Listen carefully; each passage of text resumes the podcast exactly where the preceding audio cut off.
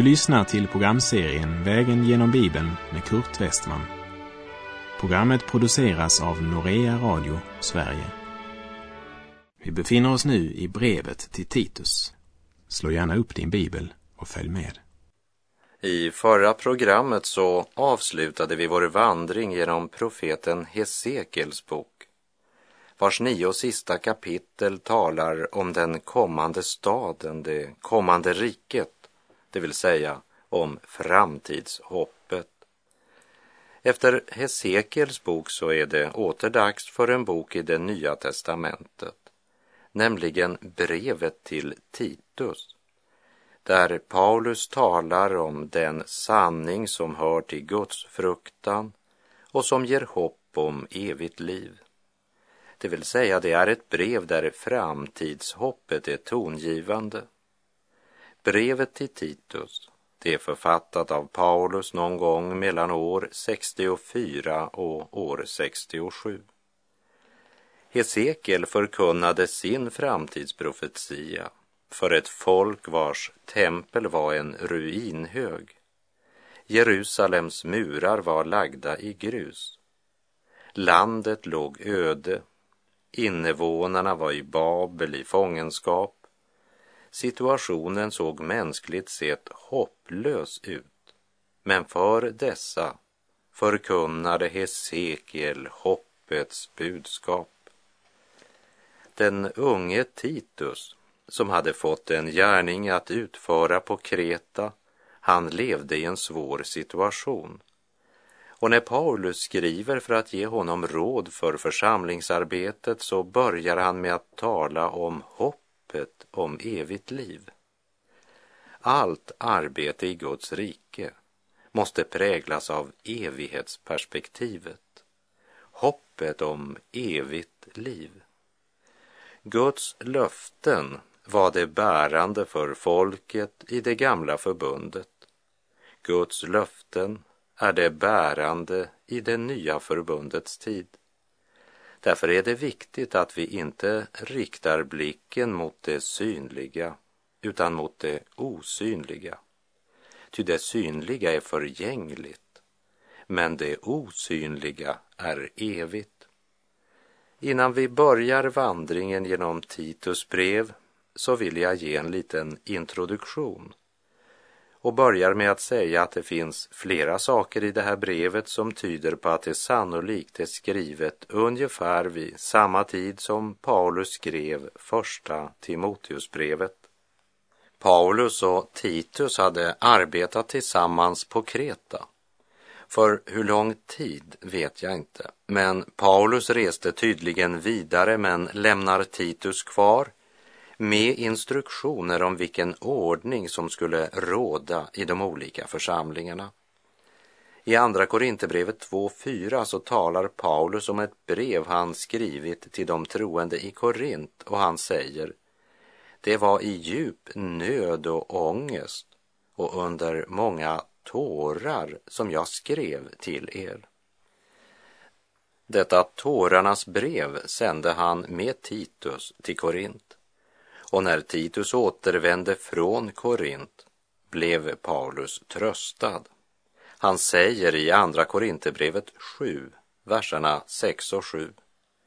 Men Gud, som tröstar de modlösa, tröstade oss genom Titus ankomst och inte bara genom hans ankomst utan också genom den tröst som han hade fått hos er. Paulus anförtrodde Titus det svåra uppdraget att överlämna det tunga förmaningsbrevet till församlingen i Korint.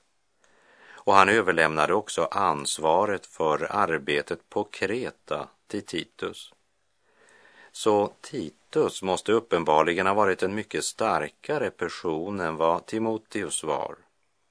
Paulus verkar inte heller vara lika bekymrad för hur det ska gå för Titus, som verkar vara stark både fysiskt och även andligt. Apostlagärningarna nämner inget om Titus och Paulus verksamhet på Kreta. Och det säger oss att apostlagärningarna ger inte någon fullständig beskrivning av vad som skedde i den kristna kyrkans första tid, utan bara brottstycken ur verksamheten. Brevet till Titus skrevs ungefär vid samma tid som första Timoteusbrevet, alltså mot slutet av Paulus verksamhet. Och vi lägger märke till att också de sista åren av Paulus tjänst för evangeliet var präglat av Guds fruktan och hoppet om evigt liv. Paulus hade haft glädje av att leda både Titus och Timoteus till tro på Kristus och han kallar båda för sina äkta söner i tron. Och Paulus skrev brev till dessa båda trosbröder och de två Timoteusbreven plus brevet till Titus. Dessa tre brev kallas för pastoralbreven därför att dessa brev till stor del handlar om hur församlingen ska ledas och skötas. Det är brev till män som hade ett speciellt herdeansvar. I brevet talas om hur församlingen ska kalla nya arbetare, hur församlingsmedlemmarna ska uppföra sig i gudstjänsten och i vardagslivet och hur man ska förhålla sig till villolärare. Både Timoteus och Titus var unga män som uppenbart hade en sån andlig mognad att Paulus anförtrodde dem detta ansvar. Men det är intressant att lägga märke till att pastoralbreven utgör endast dessa tre korta brev angående hur församlingen ska arbeta. Medan vi i vår tid har så många böcker om församlingsväxt och hur den lokala församlingen bör arbeta att vi kunde fylla flera bokhyllor. Skriften har dessa tre, av vilka brevet till Titus är det kortaste. Men också från detta brev har vi mycket att lära i vår tid. Timoteus var jude och blev omskuren av Paulus. Men Titus var grek. Och därför sa Paulus klart ifrån om att Titus inte skulle omskäras. Vi minns från Galaterbrevet 2 hur Paulus tog Titus med sig till Jerusalem och eftersom Titus var hedning skulle judarna inte tvinga Titus att omskära sig. Jag citerar Galaterbrevet 2, vers 1 till och med 3. 14 år senare for jag åter upp till Jerusalem, nu tillsammans med Barnabas. Också Titus tog jag med mig. Jag for dit på grund av en uppenbarelse och lade fram enskilt för det ansedda, det evangelium jag predikar bland hedningarna. Det var väl inte så att jag sprang eller hade sprungit förgäves. Men inte ens min följeslagare Titus som är grek blev tvingad att omskära sig. Men när Paulus tog med sig Timoteus så lät han omskära honom trots att också han till hälften var grek. Men eftersom hans mor var judinna så räknades Timoteus som jude.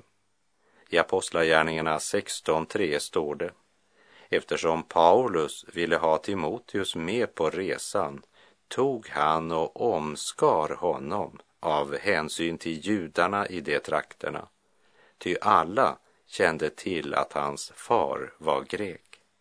Varför handlade han så olika med dessa två unga medarbetare? Ja, det får vi förklarat med följande ord i Första Korinterbrevet 9, verserna 20 till och med 22. För judarna har jag blivit som en jude för att vinna judar. För dem som står under lagen har jag, som inte själv står under lagen, blivit som den som står under lagen för att vinna dem som står under lagen. För dem som är utan lag har jag blivit som den som är utan lag för att vinna de som är utan lag. Fast jag själv inte är utan Guds lag utan lever i Kristi lag. För det svaga har jag blivit svag för att vinna det svaga. För alla har jag blivit allt för att jag i varje fall ska frälsa några. Och i Galaterbrevet 6.15 skriver han det har ingen betydelse om man är omskuren eller oomskuren. Det som verkligt betyder något är en ny skapelse.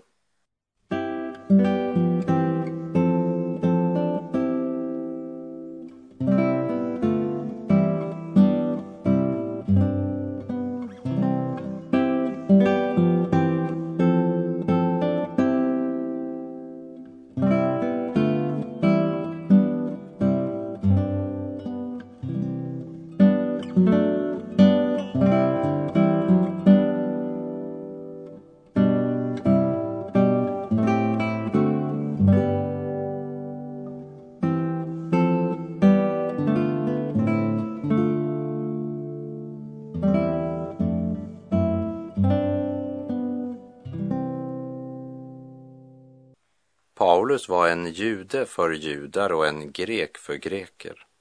Utan att därmed vara falsk eller ge avkall på det som verkligen betyder något, nämligen på nytt födelsen, en ny skapelse.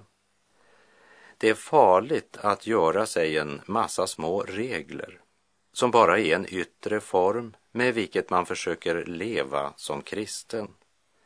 Det som betyder något det är personlig gemenskap med den uppståndne Herren Jesus. Allt annat är utan värde. I Titus brev illustreras den nytestamentliga församlingens funktion i livets vardag, såväl som regler för gudstjänst och gemenskap. Brevet säger oss flera saker angående församlingen. För det första, det ska råda ordning och reda rent organisatoriskt.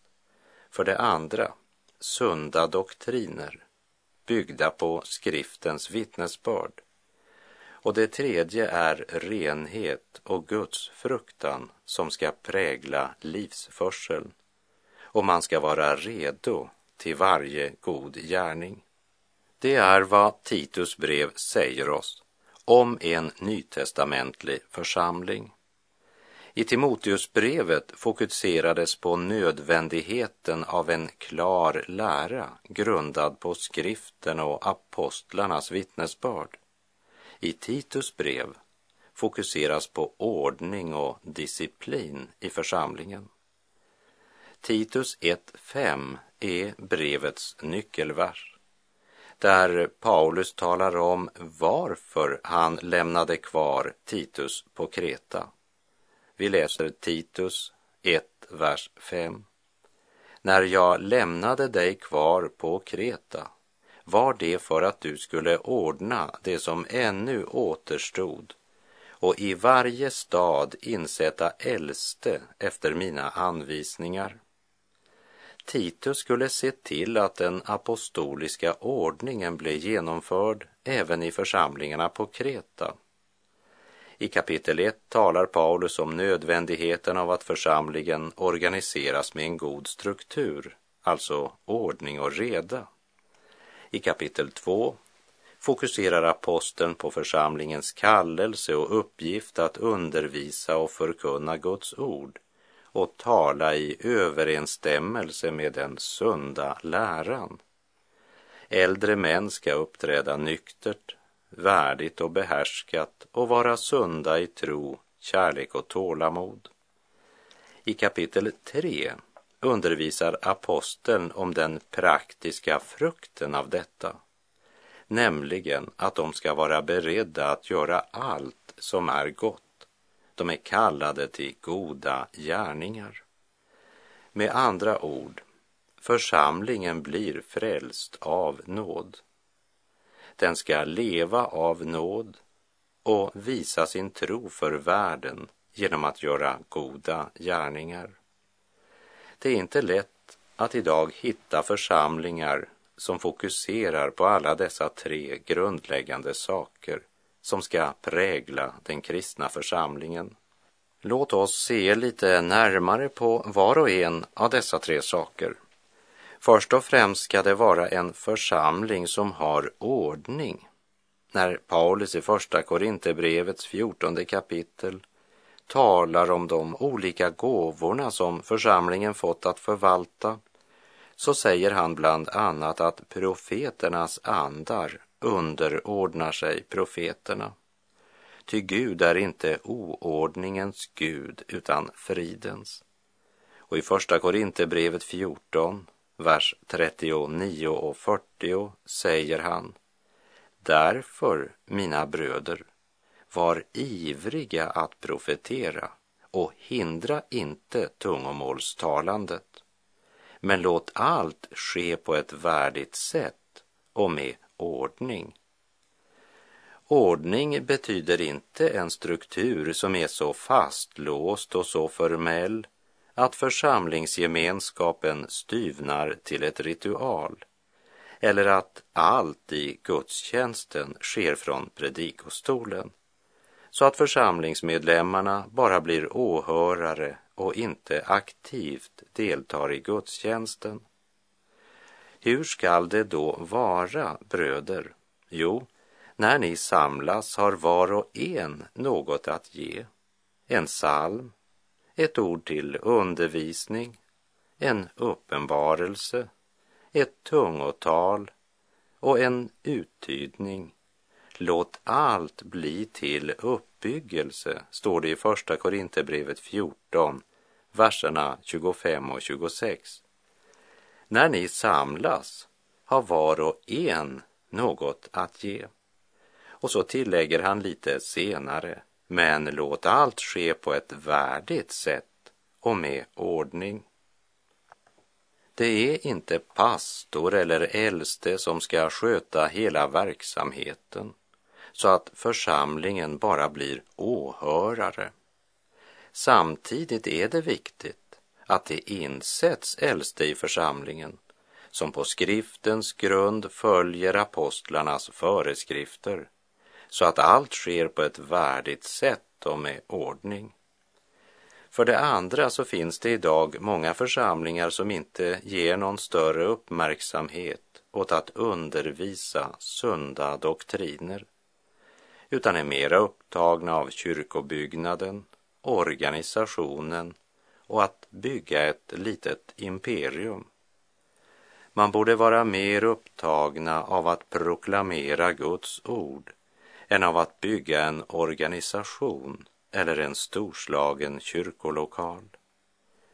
När det gäller detta med sunda doktriner och rätt lära är det andra åter som blivit så upptagna av doktrinerna att livet i Gud blev en bok under armen istället för en ström i deras inre. Och det diket, det är lika förödande även om dess utövare själva tror sig vara väktare på muren. De studerar gärna mycken teologisk litteratur och de studerar även Bibeln, men inte som mat för sin egen själ utan som grundlag för att finna argument till sina ordstrider. Det hjälper inte att man har lärt allt om Gud på biblioteket om man inte har någon erfarenhet av vad det vill säga att i vardagen ha en levande gemenskap med Kristus under Andens smörjelse. Det finns lära utan liv, men det finns inget bestående andligt liv utan lära. Förkunnelsen av Guds ord och praktiserandet av dessa sanningar är alltså det andra av de tre viktiga ting som Titus brev talar om.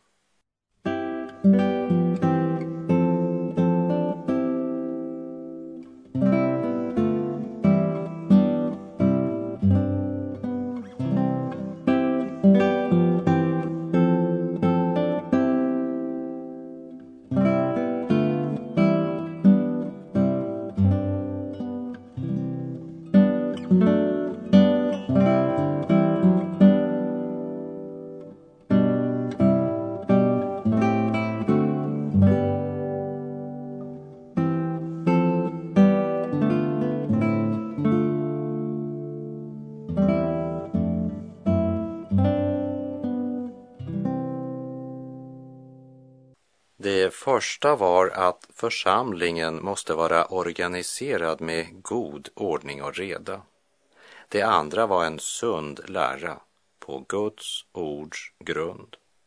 Och för det tredje så skulle församlingen alltid vara redo till varje god gärning. Ibland kan vi i våra fundamentalistiska församlingar lägga så stor vikt vid doktrinerna, vilket ju också är mycket viktigt. Men ibland kan vi fokusera så starkt på läran att vi underbetonar gärningarna. Magnus Malm har sagt det tycks finnas ett sätt att förkunna Kristi fullbordade försoningsverk på ett sådant sätt att det blockerar nådens fortsatta verk i människan. Är det något som borde prägla en kristen församling så är det goda gärningar. För på frukten ska trädet kännas, sa Jesus. När Jesus i Matteus 25, verserna 31 till 46 talar om Människosonens dom så säger han till dem som förvisas till den eviga elden.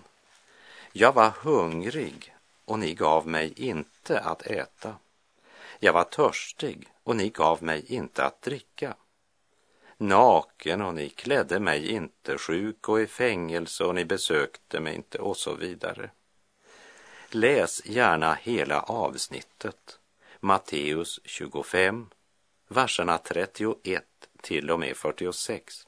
Läs gärna det efter programmets slut. Och lägg märke till att de som går bort till evig dom hamnar inte där först och främst på grund av att de inte lärt sig alla de rätta doktrinerna. Inte heller säger Jesus att de gick förlorade på grund av den eller den synden. Men när Människosonen kommer och mänskligheten blir delad så handlar det mera om vad man underlåtit att göra.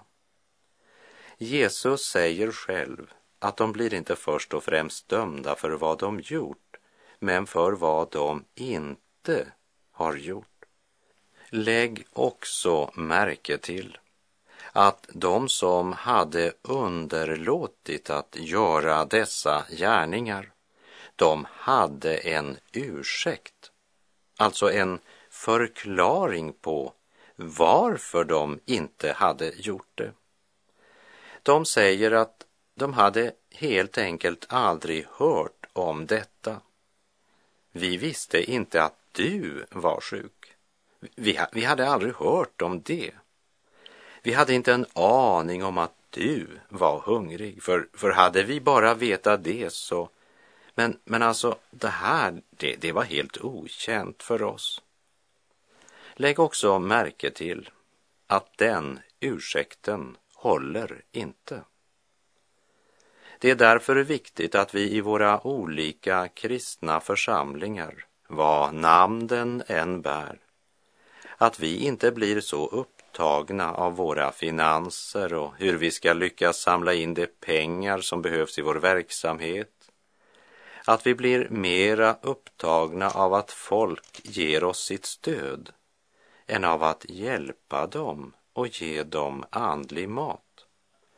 Det finns många, också i vårt land, som inte bara behöver andlig hjälp men också lekamlig hjälp i en svår situation. Vi behöver hjälpa både andligt och lekamligt. Jag är glad att kunna säga att det finns många församlingar som verkligen räcker ut en hjälpande hand i sin omgivning och i andra delar av världen där både den andliga och den lekamliga nöden är stor. Vi läser om så mycket nöd genom dagstidningarna. Vi ser så mycket lidande och nöd i tv. Men allt det här får inte göra oss så avtrubbade att vi inte längre orkar reagera eller ursäkta oss med att vår insats är ju ändå bara en droppe i havet, utan bidra med våra droppar i vissheten om att havet består just av droppar, många, många droppar. Gud ska kräva oss till ansvar för hur vi förvaltade allt han gav oss.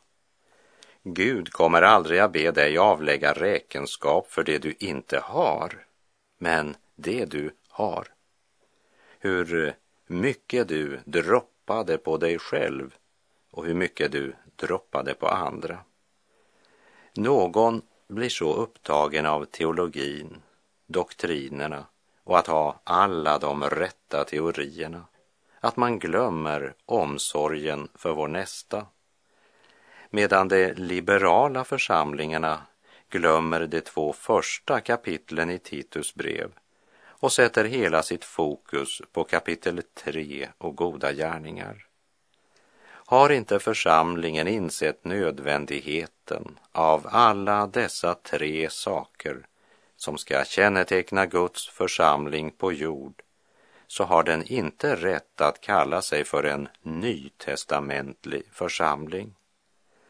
Vi finner denna treklöver och ser hur de tre hör ihop när vi vandrar genom de tre korta kapitlen som utgör brevet till Titus.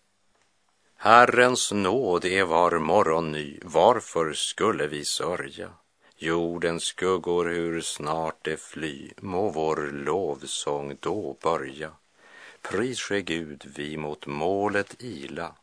Jesus följer oss trofast än idag bjuder här all Guds välbehag och där hemma sin vila. Herrens nåd är var morgon ny, bort med tvekan och klagan. Herrens röst mitt i stormens gny blandar nåd ut i agan. Nåd, ja nåd, hur han än den kläder, nåd som fostrar för himmelriket upp, nåd som livar vår tro, vårt hopp, nåd som tröstar och gläder. Må Herren öppna sitt ord för våra hjärtan, smörja våra ögon med sin helige ande, så att denna treklöver som Titus brev talar om får växa fram i våra liv. Sök Herren medan han låter sig finnas åkalla honom medan han är nära. Herren vare med dig. Må hans välsignelse vila över dig. Gud är god.